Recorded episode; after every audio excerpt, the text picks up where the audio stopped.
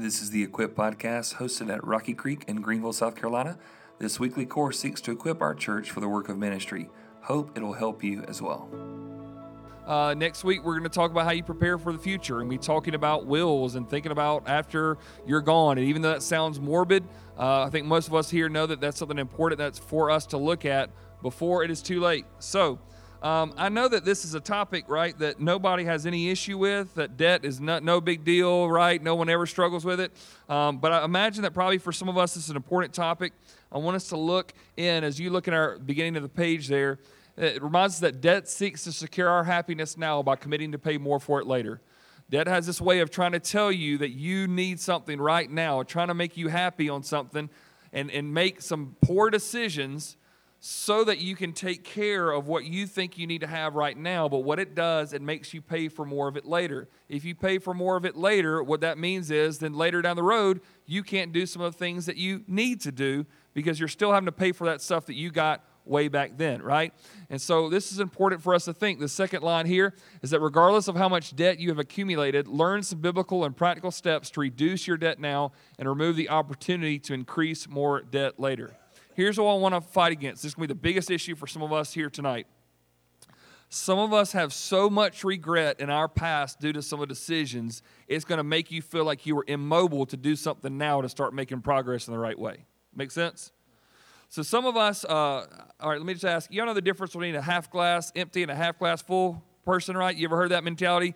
That you get a, a glass of orange juice and it's halfway full. Some of you are going to see it, ooh, I got a half full glass of orange juice, and some of you are going to see it as half empty. How many of you are half full people? Raise your hand. Okay. How many of you are half empty people? Raise your hand. Okay, good. All right. So, um, you know, it's just like, well, I should have more. And then some of you are like, but I got some orange juice, right? And, and so, with that, tonight as we talk about this, uh, the, the danger for a lot of us is going to be this you're going to hear me say this, and you're going to go, you know what? I never should have done that five years ago. Man, if I'd only done that 15 years ago. And you're going to not want to do something now because you regret what's happened in the past. Can I just tell you something? What's in the past is in the past. You can't change it. It is what it is. All right? So we all just got to grow up a little bit, man up, woman up, and say, it is what it is. It may not be what I wish it was, but it is what it is right now, right? So I've got to address where it is. And also this you didn't get in this mess overnight, you're not going to get out of it overnight. Is that fair? If you if you spent 10 years or 15 or 20 and you've got yourself in this mess, you can't just say, all right, what I'm gonna do is I'm just gonna start putting five dollars back every week and I'll be all right. Probably not. It's probably gonna take a little bit more than that, a little bit more time, but that's okay. All right, we want to be patient with this. And so here's a few things I want us to look at. I'll put together some more proverbs that talk about debt and contentment. Let's look at some of these together. Proverbs 11, 15. They're written there in your page, your handout for you, but you can also look them up, mark them in your Bible. But this one says, Whoever puts up security for a stranger will surely suffer harm. But he who hates striking hands in pledge is secure. So once again, we talked this morning about striking hands in Proverbs. It's this, this thing is almost like two people would say, All right, I'm going into an agreement with you, right? We're striking hands. We're saying yes to something that basically I, I will put up security for you so that you can go ahead and make this purchase. In our, our language, we would call that co signing, right? I'm a co sign on this. I'm striking the hands of somebody to make a pledge. But this proverb says, Whoever puts up security for a stranger will surely suffer harm. Now, I imagine a lot of you would go, I don't have a hard time putting up security for a stranger. It's the people I do know, right? That you get yourself in, in a situation with. But I think the Bible is trying to say you, you even have to be careful there. Because if you're putting up security for someone else, it can cause you to suffer harm, right? Physical harm? Sure. Financial harm? You better believe it, right? You put yourself into a situation with debt for someone else, it can get you in a bad spot. It says, But he who hates striking hands, going into debt for somebody else, if you hate doing that, you're secure. Why? Because you're saying, These are the resources that God has given me. I'm going to do with them what I can do and not really worry about any of those other things, right? Just take care of my own business and see what I can do.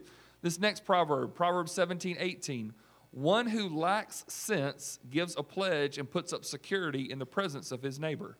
So if you lack sense, that basically means this. All right, I will help you get in this situation. Why? And I'm going to put this up for you. And, and if you lack sense, it says you'll give a pledge and you'll put up security in the presence of his neighbor. And so what that's honestly is it's getting you in a situation, but also teaching other people. Ah, this is somebody who will help somebody out of a jam, right? Now, now, now here, here's the thing. Um, did all of you know that person in your life who only shows up when times are difficult? You know, you know what I'm talking about? Like they're, they're never around when, when everything's good in their life, but when everything falls out for them, they start coming to you, right? And you're teaching them that I can always land on you. When I, need a soft place to land, I can. Now, in some ways, I would say that's a really, really good thing and a noble thing. And in some ways, we have to be very, very careful that we're not enabling someone to continue in further disobedience. And, folks, especially for those of you who've ever had a wayward child, that is one of the hardest things in the world to know where to, to draw that line, is it not? It's hard. Um, and so, so, how do you do that? Um, if you think through, especially when it comes down to if it was a child or a family member that you love, there are certain times where um, have you ever uh, um, allowed, me ask parents in this room, have you ever allow, allowed your child to suffer a little bit of pain so that they would avoid further pain? I have. You know, if, I, if I've, I've told that child, don't walk on that, you're going to fall, and they keep doing it, they keep doing it, I can protect them and keep moving them off that, or sometimes I might just let them fall. And a boo boo on the knee or a scraped elbow and they're bleeding, that's bad, but can I tell you what's worse? allowing them to continue to think they can live their life with no consequences. Because there's a worse boo boo if they continue going on that line, right? And so you want to sometimes get that attention. Well, someone who lacks sense doesn't mind just giving up a pledge, allowing somebody to sort of sail through. As a reminder, we looked at this verse, so I won't spend a lot of time on it uh, tonight, but Proverbs 22 7, the rich rules over the poor. As I broke that down today, I said that our economy is built on that the rich get richer, on the poor getting poorer. Would y'all agree with that statement? Our, our system is built on the rich are going to get richer. Why? On just prying on those that are poor and weak and saying, okay, I got to have this stuff now. And they're getting poorer while these rich people are even getting richer. And the borrower is slave of the lender. You feel enslaved. You feel like you got shackled, and you can't go that far anymore because of that. The next verse there, Proverbs 22, 26, and 27. Be not one of those who give pledges who put up security for debts. If you have nothing with which to pay, why should your bed be taken from under you? So you decide, I'm going to do this, I'm going to help somebody else out, and says, All right, one day they're coming for your mattress, okay? Like that's that serious. They're, they're going to come and they're going to find it. And many of us have known what that pain is like and what that frustration is like that you're trying to do something, and then all of a sudden you are reminded very quickly and without a whole lot of grace oh, by the way, that stuff that you thought's yours actually isn't yours. they have rights to it, right? Look at this next Proverbs, Proverb 27 13. Take a man's garment when he has put up security for a stranger, and hold it in pledge when he puts up security for an adulteress. Now, what in the world is he saying there? A lot of what he is saying is that a lot of times that someone can feel this leaning towards helping someone else out, even it could be an adulteress, it could be someone who is doing something wrong, and somehow they can suck you into that sin with them, right? Just showing us the danger of something like that. Um, Proverbs 28 25, the next one. A greedy man stirs up strife, but the one who trusts in the Lord will be enriched. That's a good word there. A greedy man, it stirs up strife. And so when you're greedy and you're going to do this, does it stir up strife and, and issues? Absolutely. It causes people to act all kinds of crazy. But the one who trusts in the Lord will be enriched. And is that saying in this um, uh, Bible verse that if you just trust in the Lord that you're going to have a real fat bank account? Probably not. Because I'll tell you this there is a greater riches than having your bank account full. And that's knowing who you are in Christ, knowing that you're, you're, you have a place with Him, that your sins are forgiven, that you're going to be in heaven. And I guarantee this that's a whole lot better than how your retirement account is going with the stock market right now, okay? Whole lot better, whole lot better. So you trust in the Lord and you're going to be enriched. And does that oftentimes, if you do things this way, He take care of your needs? Absolutely, He will. But there's an enrichment there that honestly can't be bought or borrowed. There's some other verses on debt that are outside the book of Proverbs. We can, we can bend a little bit, uh, even though we're looking at a lot of Proverbs. But I think it's important for us to see this isn't just isolated to Proverbs. Here's a few for us Romans 13 7. Pay to all what is owed to them taxes to whom taxes are owed, revenue to whom revenue is owed, respect to whom respect is owed, honor to whom honor is owed. Okay. Now, why in the world do we, we talk about verse like that? Because that's a kind of unique one.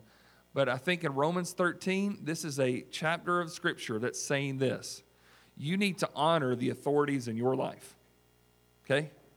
Now, that's a verse sometimes that I like, and uh, sometimes I go, mm, You don't know about these authorities, God. But he says, God puts authorities in our lives to keep things at bay, right? Can you imagine what? I, I, know there's a lot of stuff that goes on wrong in this country, but if there was no police system, if there was no government, if there were no laws, can you imagine what the streets would look like? Be pretty bad, right? So he says, look, you, the authorities and government and institutions are set up for your good. And in the context of that, he says, so paid all that is owed to them. So taxes to whom taxes are owed, why has the Bible got to get into my business, right? Okay, um, revenue to whom revenue is owed. Here's the, the way that this relates to debt. Once you get into an agreement with somebody, guess what? Even if another need arises in your life, if another opportunity arises, when you have gotten into debt, what are you you have to do? You at least got to pay that minimum payment, right? I got to pay the taxes that were they're owed, the revenue to whom's owed. You're tied. You're, you're shackled into that. But also respect to whom respect is owed, honor to whom honor is owed. Let's look at Romans 13 8, the very next verse. Owe no one anything. I'll say that again.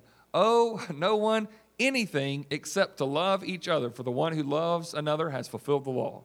He said, Here's a great place for, for you to live and for operate and to think through life. What if you could be in a place where you don't owe anybody anything?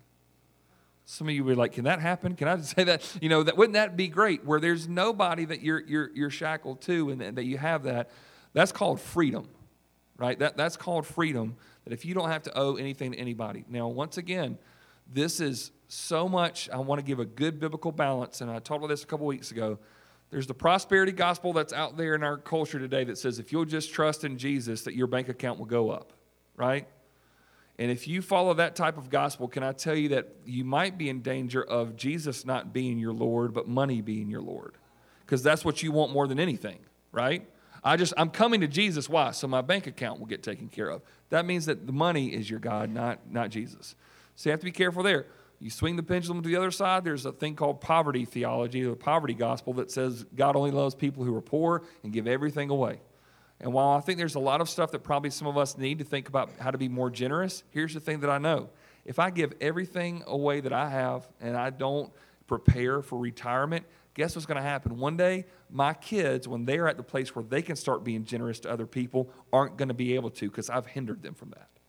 So, so with this, this, this goal of owe no one anything, I want to be in the place of my life where I don't owe anybody anything. Like I'm good. All my accounts squared away, everything's situated. And the only thing I should owe to somebody else is to love each other. That's what I want to owe. Like, let me see how I can love someone, how can I be generous, how I can bless others. And then look at Psalm 37 21. The wicked borrows but does not pay back, but the righteous is generous and gives. Is that clear enough? clear enough, isn't it? So a wicked person will be someone who borrows money, goes into debt, but does not pay it back. And I go, man, that, that, that doesn't sound too good. So what does the righteous do? They borrow and they give back? No, it says the righteous is generous and gives. That's what they are. Well, how can you be generous and gives? Because you've taken care of, of settling your soul that you don't have to have what America is telling you you have to have to be somebody. You don't buy into that lie. I do not have to drive that car for a status symbol. I don't have to go in debt to be my eyeballs for my family to love me. I can be content in what Christ has given me. I have food and covering. With these, I will be content. I have enough. I am enough in who He says I am. Enough, period, right? That's, that's the first thing. Then you get down to it and say, okay, now I'm in a place that if I take care of all my stuff and I'm thinking how to, to live appropriately and to take care of things and to be wisely, now I have the opportunity to be generous and do what? Give. Give. Like, wouldn't that be an awesome place to be, right? Like, let me see how I can give back. I was talking to a um, friend recently who is, is someone who is so, so eager that, um, and I, I know a lot of times if you see someone on the street that's, that's looking for, um, for finances, looking for help to get through the day. I know a lot of people have a lot of different things that you think through, and, you, and a lot of you analytical people, you're like, well, how'd that person get here? Maybe if they made a better, and you start thinking through all this kind of stuff, right? I have a friend who he gives out as much as he possibly can because he was the recipient of somebody because he used to stand on that street corner too. He's been there and he knew what it was like to, to not know where he was going to sleep that night or how he's going to eat and he had received that and so now he wants to be in the place where he goes i want to be in a financial situation even if i don't know these folks i want to bless as many people as i can bless that's what i want to do in my life um, can i tell you that I, as we go through these next few weeks one of the things that's going to seem very shocking for, a, for you to hear a pastor say But I really do wish that people who love Jesus and love his kingdom work would get richer so that we could send more missionaries out. There's some of you right now that you got a business mind. You are just smart. You know how to, to work things. And you and I'm not saying turn into a workaholic. I'm not saying to turn into a materialism person. I'm saying, hey, I could start this company and do this. I know people in my life that have started extra things just to fund mission work. Make money. Why? To send them out as much as we can. You go, I got my needs taken care of. I can bless my family. I got everything situated. But what if you made money just for the whole sake of let me see how much I can give away? Like now, that's somebody who I go. That's what Jesus even said. You remember the parable of the talents? Remember? He gave different, the, the master gave 10 to 1, 5 to 1, and 1 to the other. And what happens? He comes back and the 10 multiplied it, made some more. The 5 multiplied it, the 1 some more. He got to the 1 said, What'd you do with it? I hit it in the ground. Because I knew you were going to come looking for it one day, so don't worry, I still got it. But did you do anything with it? Yeah, I hid it in the ground, and it's still here. And what, what, did, the, what did Jesus say in the parable? Take that one from that wicked, lazy servant and give it to the guy who's got a bunch over here. Well, that's not fair. Jesus goes, Don't you understand? At least he's going to do something with it. He's going to he's going to work. Why? So that he can give away more. And so it's not a bad thing for you to be in a good financial place and it's not so that you can say, look how wealthy I am. It's going, look how much I can give away. Wouldn't that be a great place? Wouldn't be a great place to be. So, with this, we have to think we want to be the righteous people, we want to be generous, we want to give. Um, I, folks, at every stage of my life, there have been people along the way that were generous and gave to me, and I cannot. And, and every time that I, I, I think through those moments, I go, look what they got to be a part of, right? I've had people who said, I physically can't get on that plane and go to that mission trip, but you can, and this is the way that I go. I'm sending you. Praise God for that, right? Praise God that as a Southern Baptist, my seminary was very, very cheap compared to other type of seminary. Why? Because Southern Baptist churches like ours says, let's make it affordable so we can send more ministers and missionaries on the field. Isn't that great? Isn't that wonderful? Like let's let's do this together. Isn't it wonderful that as our church every week, as we give in the offering plate, we give straight back to Miracle Hill and just say, see how many people we can help in this community. Let's just get it out there, right? That's a wonderful thing to do. Like I just want more people to say, let me be, uh, as I'm trying to live righteously, be generous and also give to others. So, so the Bible is, is full on this, but let's talk a little bit about what the danger of debt is. Um, and here's, here's the first thing it highlights a symptomatic problem because debt can be an external symptom of an internal problem. A lot of times we'll, we'll see it and you'll say, okay, I, I shouldn't have debt. Well, why is it? Because it's symptomatic, it's, it's a symptom of an internal problem. There can be a few different things. Some of us can go into debt because you feel like you're not enough and you've got to impress somebody. You just need to impress somebody. So you're willing to put yourself in a dangerous situation because if you have this, if you're riding in that, if you're living in that, somebody's going to respect you. Can I just say this right now for every single person in this room? Some of you are deficient in affirmation. You have not had enough people in your life say that you're enough.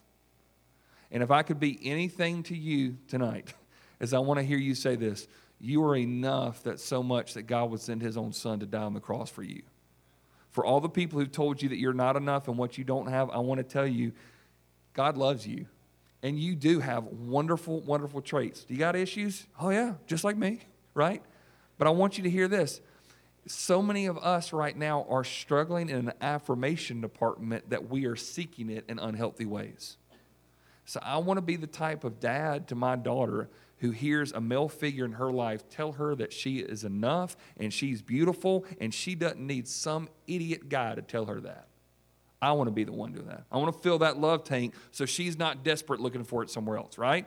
Some of us right now are empty in that love tank. Someone has not told you enough that you feel like, you know what? All right, so fine, I've got to go and find affirmation in what you drive and what you live in. Some of us are just, we're just greedy, envious, jealous of what everybody else has, and we're just we're just stuck on it, right? Some of you, it might be clothes or shoes and whatnot. That may be the thing for you. Some of it, it might be a car, whatever it might be. There's certain things that you see and you go, status symbol, I, have got to have it, right? And Some of you just have to say, I'm not going to the mall anymore. I'm not going on these online sites. I'm not, I'm, not, I'm not looking at this stuff, whatever it can be, but it's symptomatic. It's not the issue, it's a symptom of a greater issue. Here's number two uh, why debt's dangerous there's high interest rates. When your purchases incur high interest rates, you pay an unreasonable amount more than what something is worth, and you are hindered from future opportunities. As we've said this, you can easily pay um, on a credit card. There's some credit cards that are over 20% interest. So if, if bare bone, if you if you charge something for $100, you're going to pay $120 on it, right? Something that simple. It can't even be longer. But they're going to stretch it out as long as you possibly can do it because the longer they got you on the line, the more interest you're going to pay them. They've covered the cost of that long time ago. They just want to get as much money out as they can. So these high interest rates are, and so so not only that, it's unreasonable amount. You're paying more for something than what it's worth. But this other part, you were hindered from future opportunities. So if you think about in your lifetime all the money that you'd ever make at your job, okay? I don't know what be. I don't know what your job is, but let's just say you were going to make, I don't know. Let's just say you, you did really well. You made a million dollars in your lifetime, okay? You could be a millionaire. Every time that you pay $1,200 for something when you could pay $1,000, that's decreasing that amount just a little bit. You following me? If, if you pay the minimum payment on a credit card for something that is $2,100 at 15% interest rate, you will eventually pay four, um, $4,200 on it, you'll pay double. So you go, was that couch worth $2,100? Nope, it definitely wasn't worth $4,000. But that's what you'll pay for it. And you're not going to see it. They're never going to tell you like that. They're just going to keep you on the line, keep you on the line. Those high interest rates that you just feel like, oh, it's just low, low payments, right? We're good. It's low payments. You don't see what you're paying in the long run. Here's the next thing deceitful minimum payments. Paying the minimum payment on a debt is extending the life of a loan and raising the amount ultimately paid. If you just pay the minimum amount, all right, so you owe $1,000. You only got to give us 15. Oh, that sounds a lot better than 1000 right? But instead of paying 1000 what if I told you you'll pay 2000 on it one day? That's what you'll pay. And that extra 1000 you're never going to get back. Never get back. It's gone. It's gone. So instead of paying 1000 for something, you're going to pay 2000 on it. You'd say, well, that's not smart. Well, so if they say, here's the minimum payment, you go, that's a lie from the pit of you know where. Let me see, right? Can I, can I pay more? Can I pay more on it? Can I do something different with it? Um, and, and, and so you want to go as, as hard as you can at that. Next, a subtle depreciating value. Most purchases depreciate in value, which means you will possibly owe more than the value itself.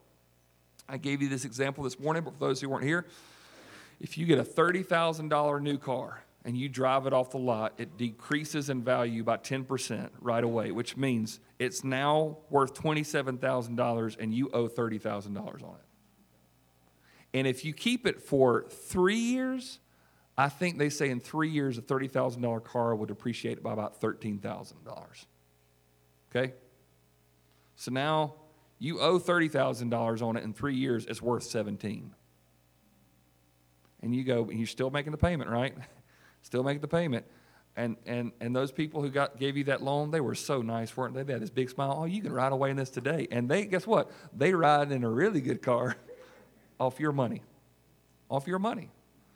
And so you, you, so, uh, you have to be so, so careful because it depreciates in, in value um, and, and you're actually paying on something more than what the value is uh, and also an increasingly burdensome situation. Debt increases your potential of being a burden on others and reduces your opportunity of being a blessing to others. We've said this in a bunch of different ways, but I want to just say it again.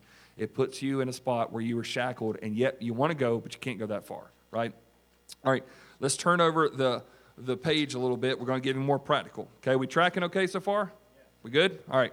So let, us look at this the determinants of debt. What are some of the major areas that people get into debt, right? The first one is home mortgage. I will say this do not have a mortgage payment that is more than 25% of your take home pay. I want to get as practical as I possibly can and stuff that I've researched.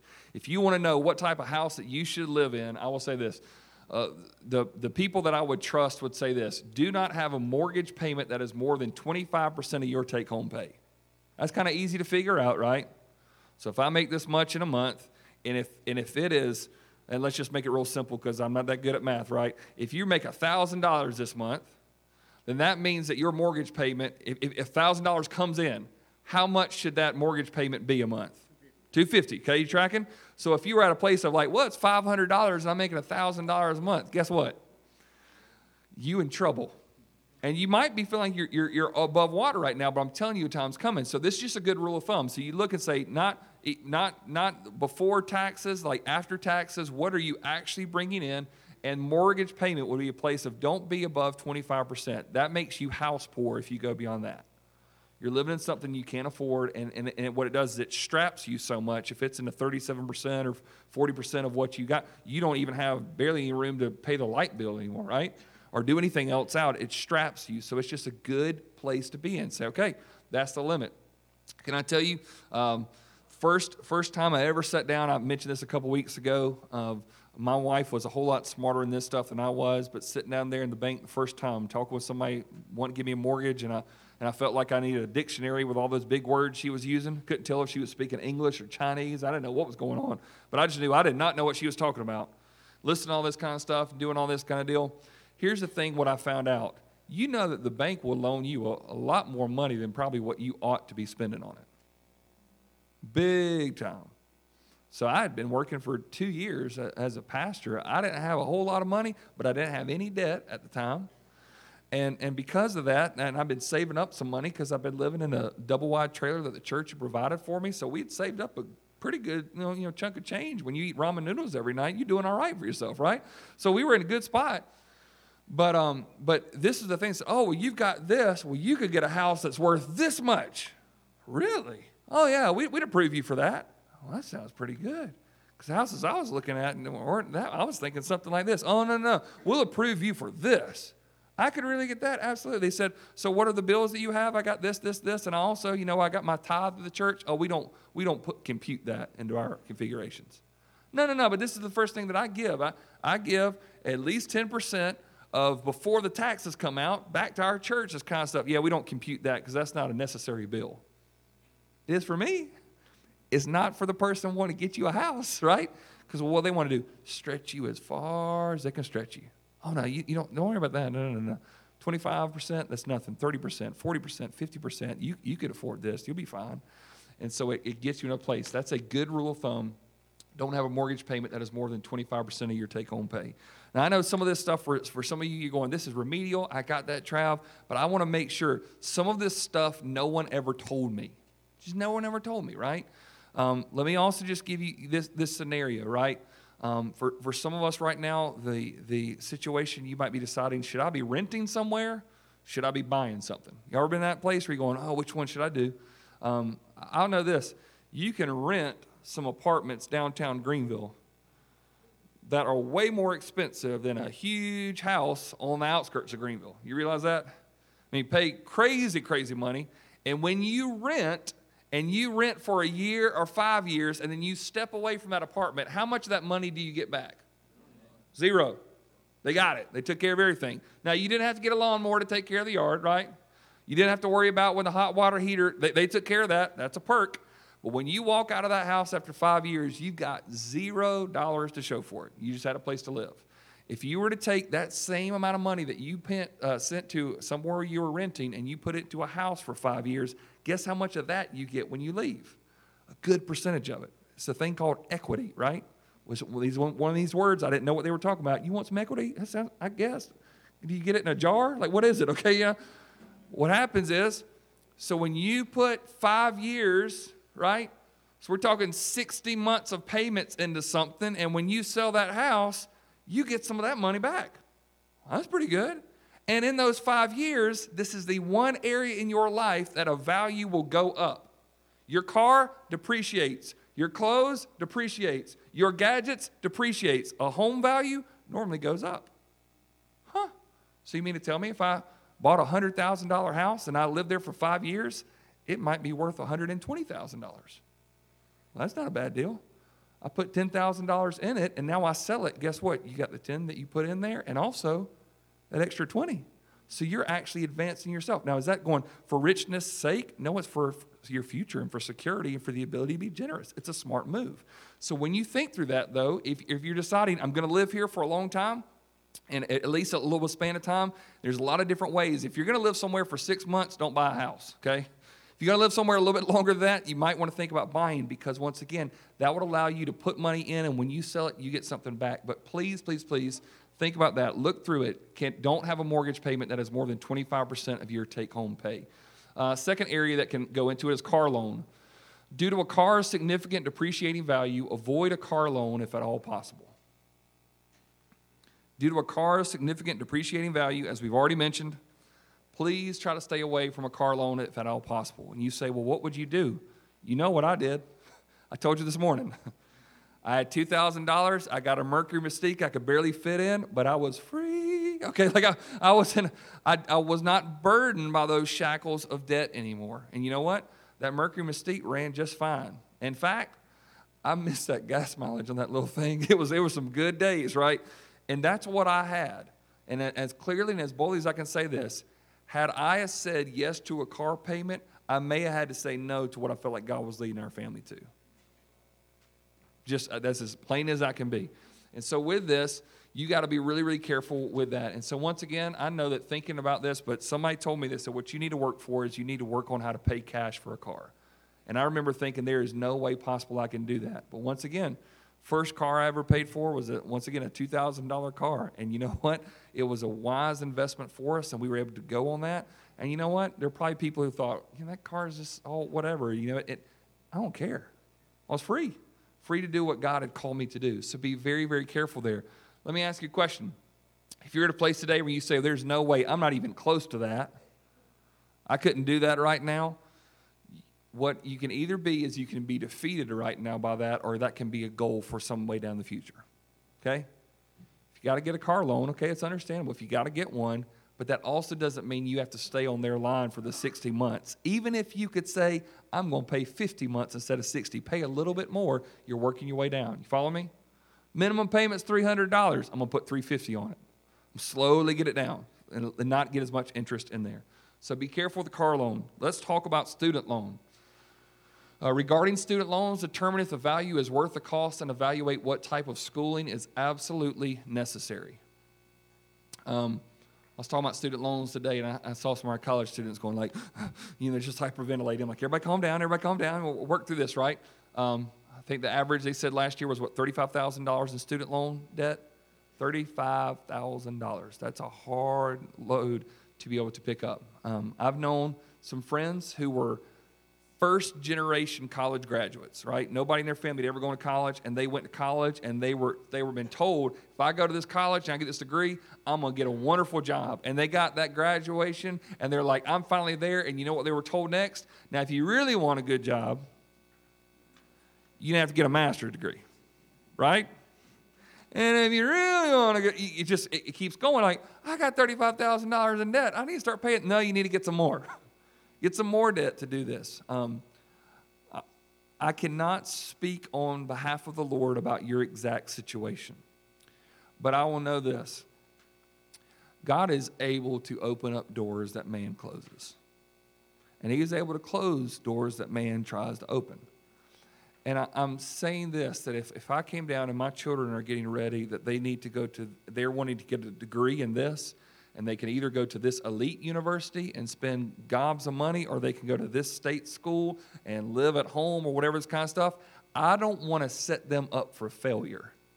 And so i have to be very careful. Now there are some places and some degrees that i go that's probably necessary to go to a place like that. But can i tell you if you are going to somewhere that just costs an astronomical amount of money and you could get that degree somewhere else you got to really be careful. Really be careful and will evaluate as you start thinking things through because most of us in our lives, yep, if you got a degree that probably helped out, but it was also who you knew, where you were, how hard you worked, right? You ever ha- who was that first person in your life that told you it's not about uh, what you know, but who you know? I used to I always think, oh, they're, they're not right about that. Folks, they were right, weren't they? They were right. You, one connection with somebody, and you don't even have that degree. One connection, one opportunity. Let me give a sh- chance at it, and you made it. You made it. So to be careful that you always don't have to buy into what um, that uh, even our, our country is telling you. Uh, this last one, credit cards. If you are unable to pay the full monthly amount of your credit cards, consider eliminating them altogether. I mentioned that this morning. I really, really mean that. If you can't pay for just, if you're just doing the minimum payments on it, uh, consider eliminating them altogether. All right, let me let me tell you because this is always comes up whenever I talk this. Um, but years, I, I know they've had different things like this, but nowadays they have different perks, right? They want to sell you on. Hey, get this credit card and you'll get travel miles. To where? Uh, Where you want to go? You know, and uh, or you can get cash back on this, or you can do this. Uh, the, um, you know, um, you can get an Amazon card, and they're going to just uh, get points up and whatnot, and then eventually you're going to be able to get something for five dollars for free. Okay, you know that that can be the opportunities, right? Can I just tell you this? If you have self discipline and you would pay the entire amount when it's due that first month, you can have the authority to get a card like that. I think you got the control to. So if someone is going to say this, for every $100 you, you use on this credit card, we're going to give you $5 back. You know what I know some people who can do? Self discipline enough to put all those purchases on it and they pay it off every month. And guess how much interest charge there was? Zero. And then you got a bunch of money that they're giving you free money. Now, why would a credit card company give you free money? Because they don't think you're going to do it. they got enough other people that, that's paying for that, right?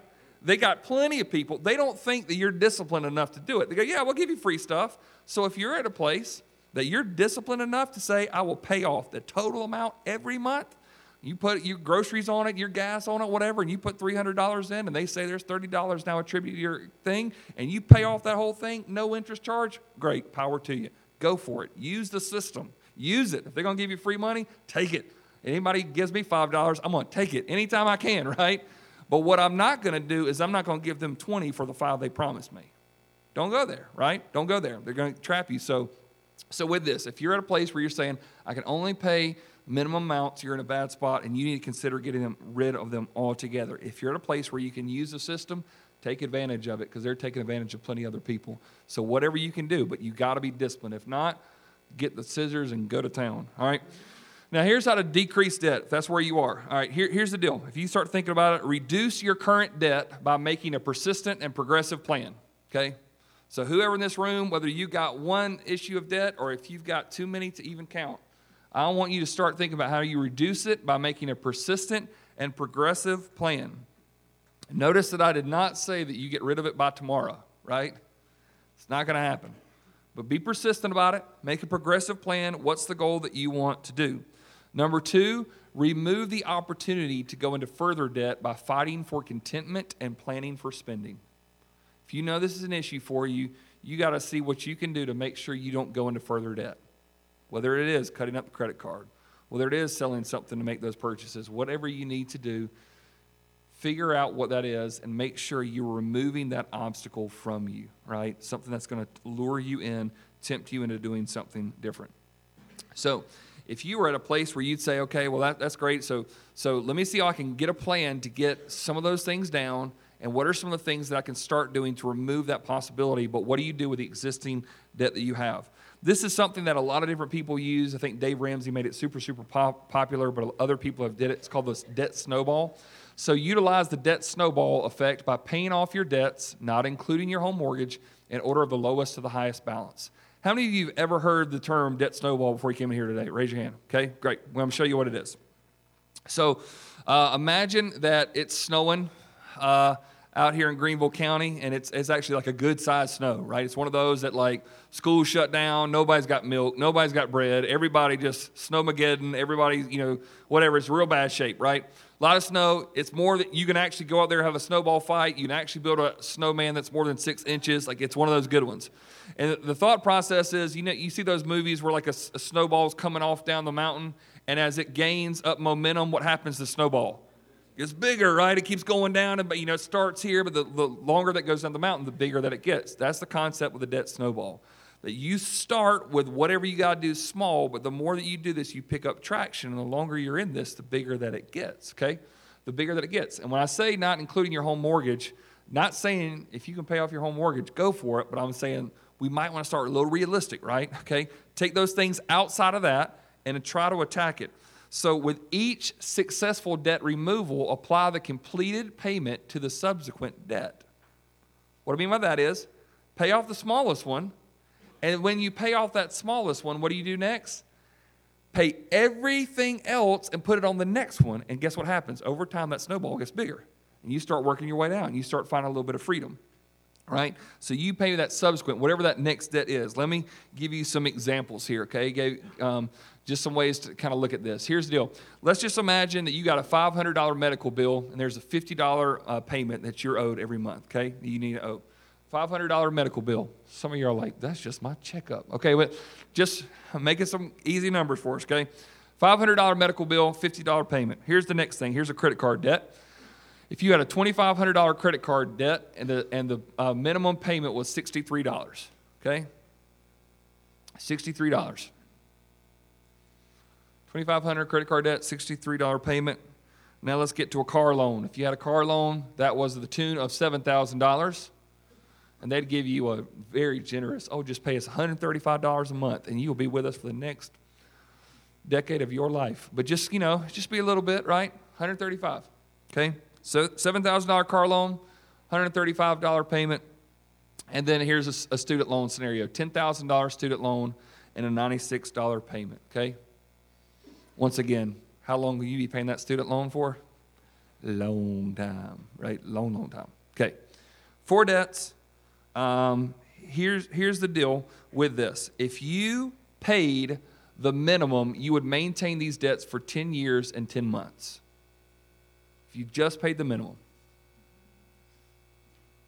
And that's also given you don't borrow another dollar for the next 10 years and 10 months.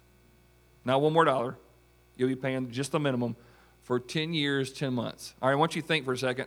How, how old are you right now? Just get in your mind. Now, tack 10 years onto that. Do you still want to be paying for that stuff at that age? Uh uh-uh. uh I got plenty of issues then, right? Okay, like, man, there's another host of stuff I've got to deal with. So, so here's the idea that what the debt snowball is. All right, do you have to pay all the minimum payments of those four things? Yeah, you got to. Now, here's the thing that, that, um, that the debt snowball would say attack the smallest one first given the fact that it's not like if the smallest one like had a very small interest rate and the next one had a really high interest rate you might want to reorder them. But most likely it says attack that smallest one first. Now me i think but the biggest one's the biggest one. Like that doesn't that need no no no attack the smallest one. Get the baby out of the way, right? Just get that, that small thing right there. So, if you had an extra $500 each month, you could pay off all your debt in 27 months. An extra 500 bucks. Now you go, that's hard to come up with. It is. But I also know that if you really want something, you'll work hard enough to get it. An extra $500 a month, we have just taken off over eight years off the, the life of that loan. Does that sound a little better, anybody? Sound a little better? Let me show you how this, this fleshes out. So if you had an extra $500, pay off the medical bill in the first month. Done. How much was that medical bill, by the way? $500. And you had to pay how much? You had to pay 50 on the minimum payment, but you got an extra 500, get rid of it. Gone. Gone. First month, free. Now we're down, instead of four debts, we're down to what? Three debts. Now, what's the easy way to do is go, okay, good, I only got three. Now let me continue to pay that minimum payment. Here's where the snowball comes. Take that 550 that you had allotted for that first one, and now apply that and the minimum payment of the second one and go after that one. Follow me? So you take what was you were using on the first one and the minimum payment on the second one and you apply it. So what that means is you pay off the credit card debt at $613 a month in 4 months. Four months, done. Why? Because you took the minimum payment of that one, the extra income that you had, and what you were paying on that first debt, you put it together, and now instead of paying, the, what was the minimum payment on your credit card? $63. Instead of doing 63, you put $613 down and you get rid of it in four months. Now we're down from four debts to how much? Two. What do you do? Yes, sir. Yes, good.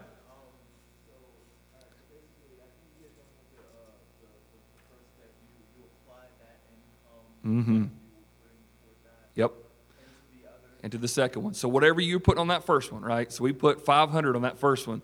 Then you apply that on top of that one to the second one. So it's just like you're still paying it, kind of right, but you're putting it all there. So what happens next is now what do we do? Take one and two and apply it to three, right? You just you add all this stuff up, and now what you're doing is because you got used to where you're paying that, right?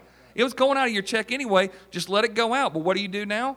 Look at this: pay off the car loan at $748 a month in 10 months. How much was that car payment? The minimum was 135. Now you can put $748 down on it. And you know what might even happen if you start doing that? The car loan place may call you. Now you're aware you don't have to pay that much, right? Take your time. Don't stress out because at this rate, you know, you're, you know, just that's got to be hard on you. Just because by our records, you're not going to pay us all this interest that we thought you were going to pay us. You're going to be done in 10 months, and we're going to wonder where we going out to eat uh, at month 11, right? That's the point. that's the point. So you apply one and two and the minimum payment of three, and now you're putting $748 down, right?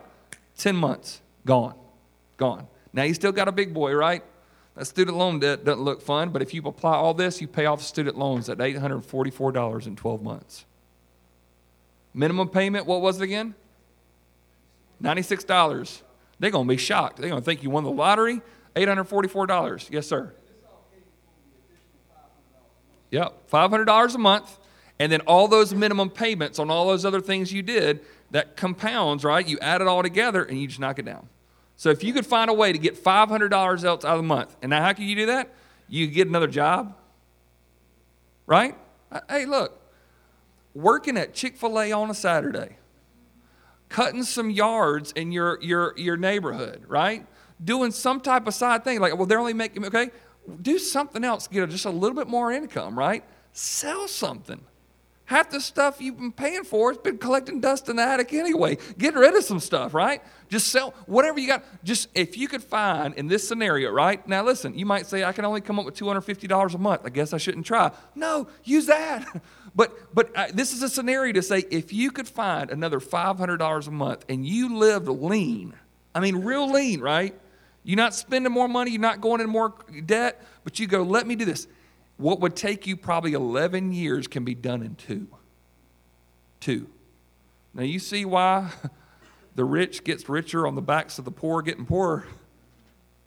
Now, I, I didn't, I didn't compute this necessarily, um, but the, the, the, amount of what you can do is, is amazing, but how much you just saved yourself from paying on interest is, is unbelievable, right? So you would pay off $20,000 of debt in only 27 months of finding an extra 500 bucks somewhere. That's hard to come by. I get it.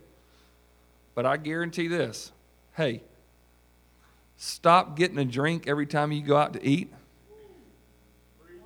Know, get water, right? Get water. I guarantee you probably come up with more in a month than you think you would, right? Gas station coffee instead of Starbucks. Now, I'm not going to the movies every weekend. No, I'm not going to supersize everything. It adds up, doesn't it, folks? You probably come up with 500 bucks without having to get another job. Just be a little bit tight. tight for 27 months is better than being tight for 11 years. Right? Freedom, unshackled. And then what happens? You go, I'm free in 27 months. Let me see what I want to get on the credit card now. No, you, you run from the devil. You don't run to him, okay? You run as fast as you can. And now Hey, get this. Watch this. Then you have an extra $844 unrestricted money every month.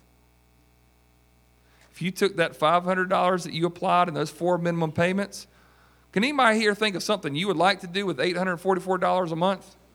Hey, oh, by the way, here's a free gift, 844 bucks every month. What do you want to do with it?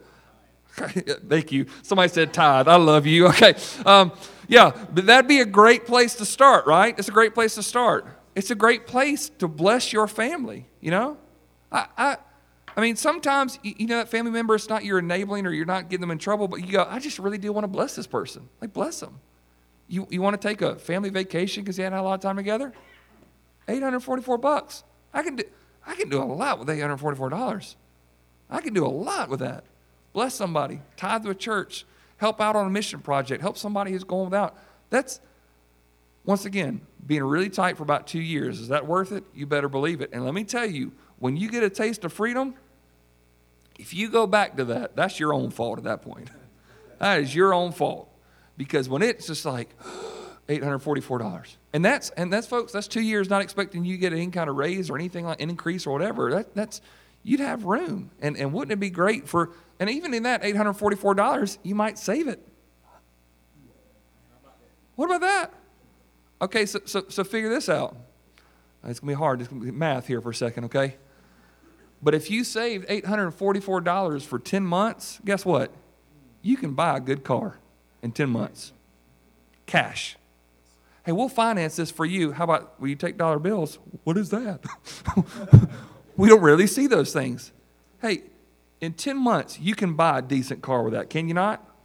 Hey, it, it's not shiny, it's, it's not the best thing you've ever seen, but it'll get you from point A to point B, and you're not in debt. You're not in debt.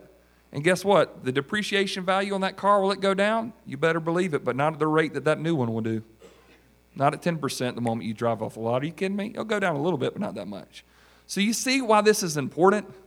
I'm just not trying, I'm really saying you start working at this, these scenarios can really, really help you out. So here, here's just final few things to think through. Um, number one, if you got some debts, I want you to list your debts out. List your debts out. I don't think I wrote that right, but okay. List your debts out. Some of you that already stresses you out, but here's what I want you to do get it all on one page. I owe this on the car loan, this credit card's this, this credit card's this, this such and such going on here, oh my mama that, oh my grandma, whatever. Just get it all out there. Okay? Some of you will be overwhelmed by this. You need to be overwhelmed by it. Get it all there. I don't make progress until I get overwhelmed sometimes. I got to face it and go, that's not good. What am I going to do? I'm going to start making progress. List them all out. One sheet of paper. Just put all of them on, right? Okay, so this one, I owe this. It's that much. It's 19% uh, interest on a credit card and I owe 500 bucks. Uh, this one, I owe $2,000 in this car. Just put them all out there. Then, next, order them by amount. Smallest to largest, right? Order them out by amount. So, what's the smallest debt you got? And go all the way down to the largest debt you got.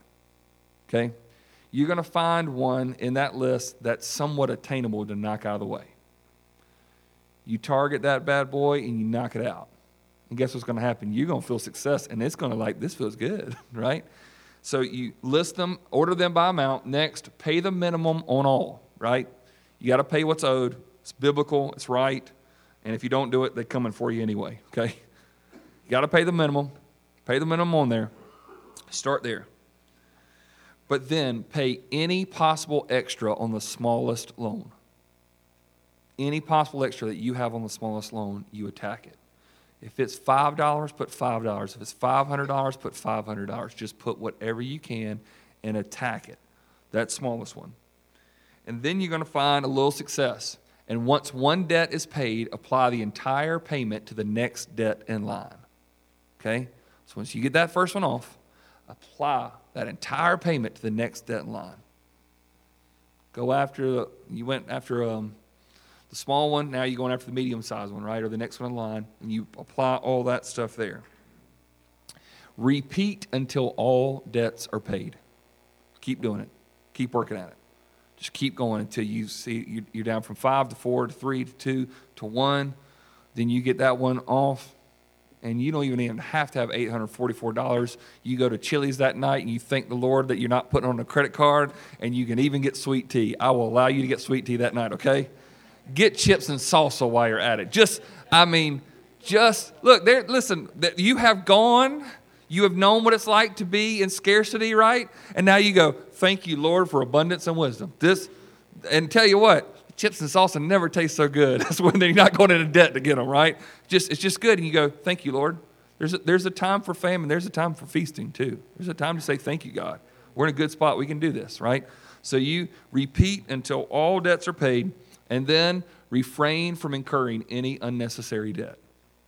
Once you get free, do not go back to a yoke of slavery. Been there, done that, got the t shirt, and it doesn't even fit. Don't go there again. Refrain from incurring any unnecessary debt. Now, is this making sense, folks? Okay. Some of you, once again, some of you may feel like this is remedial. Some of you go, I, I've never thought about it that way. Here's what I am after. If anything, I'm after for you. I love you. I want peace in your life. and I know the pain that finance and debt can cause in your life, and it is unnecessary. This world, God Himself has promised you're going to have trouble in this world, right? So therefore, do not add more trouble onto the trouble in which you have already been promised, okay? We've been promised trouble, but don't add more to it with unwise decisions. Sometimes the best thing for us is to say no, or not now, or let me take some time with it. And if you can really start working out and getting this freedom, here, here's what I, I want you to think about. What if there's a day, okay, where you are not sweating and stressed out about all the bills that you have to pay? And by doing some hard work and being content and doing the discipline kind of thing, week in, week out, month in, month out, you're at a place one day of not scarcity, but even abundance. You know? And now, I'll tell you that most of the time in my life, when an abundance comes and it's kind of unexpected, here's something that happens. My, my mentality go, what's about to break? I got $300 I wasn't expecting. What's about to break? And a lot of times, guess what? Something breaks and it's about $300. And praise God, I don't have to go in debt for it. Hey, Lord takes care of my needs. He supplies all of our needs according to his riches and glory in Christ Jesus. And so you just go, and yet sometimes you might have an abundance and you go, wow, wouldn't it be great for somebody who's just struggling to get through month in, month out, running and feeling like you're paycheck to paycheck? What if you got to the place where you thought, there's a need, and instead of me being on the receiving end, I can be on the giving end now? It's just, it's just a beautiful place to be to say, I can help this person out. I can also tell you this um, somebody taught me this information years ago. I'm discipling you and passing this on to you tonight. It is not for you just to stay right here. There's somebody in your life you need to pass this on to. This isn't rocket science. Y'all realize that, right? I'm Travis from South Carolina. If I can figure this out, promise you, there's a whole lot of folks who can too, right? Okay, so so who can you share this with? Who can you help make sure that they're navigating through these situations the right way? And I just want us to live in such the type of Christ given abundance that when we give, get something that we can say, Lord, how can I bless someone else? It might take you a long time to get there. Okay? Most things in life do, but it's worth it. It's worth it. Let me pray for you. Father, I'd ask tonight that as we um, think through and apply some of these principles, uh, we, we've read in your word about the danger or that debt is and the things that cause it and the thing that can get us in such a bad situation. We see it, we believe it. Uh, but Lord, some of us are energized tonight. Some of us got a game plan. Some of us might feel overwhelmed because the task seems too large. But I know this about you that nothing is impossible with you and that you are for us. And so if we start doing right now using biblical principles that you've given us, you are going to, I think, even assist us in this process. Think you give us favor to find good jobs and to work hard and to be diligent so that we, we go there and have good attitudes. And I think that there'll be opportunities for some people in here to get a promotion because they just work and they don't complain and whine like everybody else. They get in there, they do their job, they're on time, they're, they, they, they do what's asked of them, and then some, and then God blesses that. And then sometimes it's, God, you allow us to make advances because we work harder, and sometimes you just bless your kids with something unexpected. And that's just the kind of father you are. But for some of us right now, we didn't get in this mess overnight. We're not going to get out of it overnight, but we do know that we need to get out of it. So help us start taking those first steps today. Help it become just invigorating for us when we start finding small successes. That it somehow just gets in our system and it just makes us like, yes, we want to get free. We, we don't want to be enslaved to anybody else who's controlling us, threatening us at different times. We want to be free from that so that we can be at a place of contentment, of peace, but also of generosity. That, um, God, I, I would just pray that for every single one of us, that we could be at the most free place, that we could help out as many people as we possibly can. None of this stuff goes with us, God. And so we want to be wise with every dollar that you allow us to have. So, God, for those, um, whatever kind of mess that we're in, all of us need some help. All of us need some stuff that we need to work on. Would you give us direction? Would you give us determination and perseverance in times that are hard? And Lord, I pray for a day for every single one of us, maybe in the near future, where we would have the capacity, the margin to bless somebody else uh, because we've done the hard work now. So, God, that is such a gift. You are such a good giver to even give us these proverbs, to even give us some wisdom like this tonight to be able to talk about. Help us give that away as well. It's the name of Jesus we pray. Amen.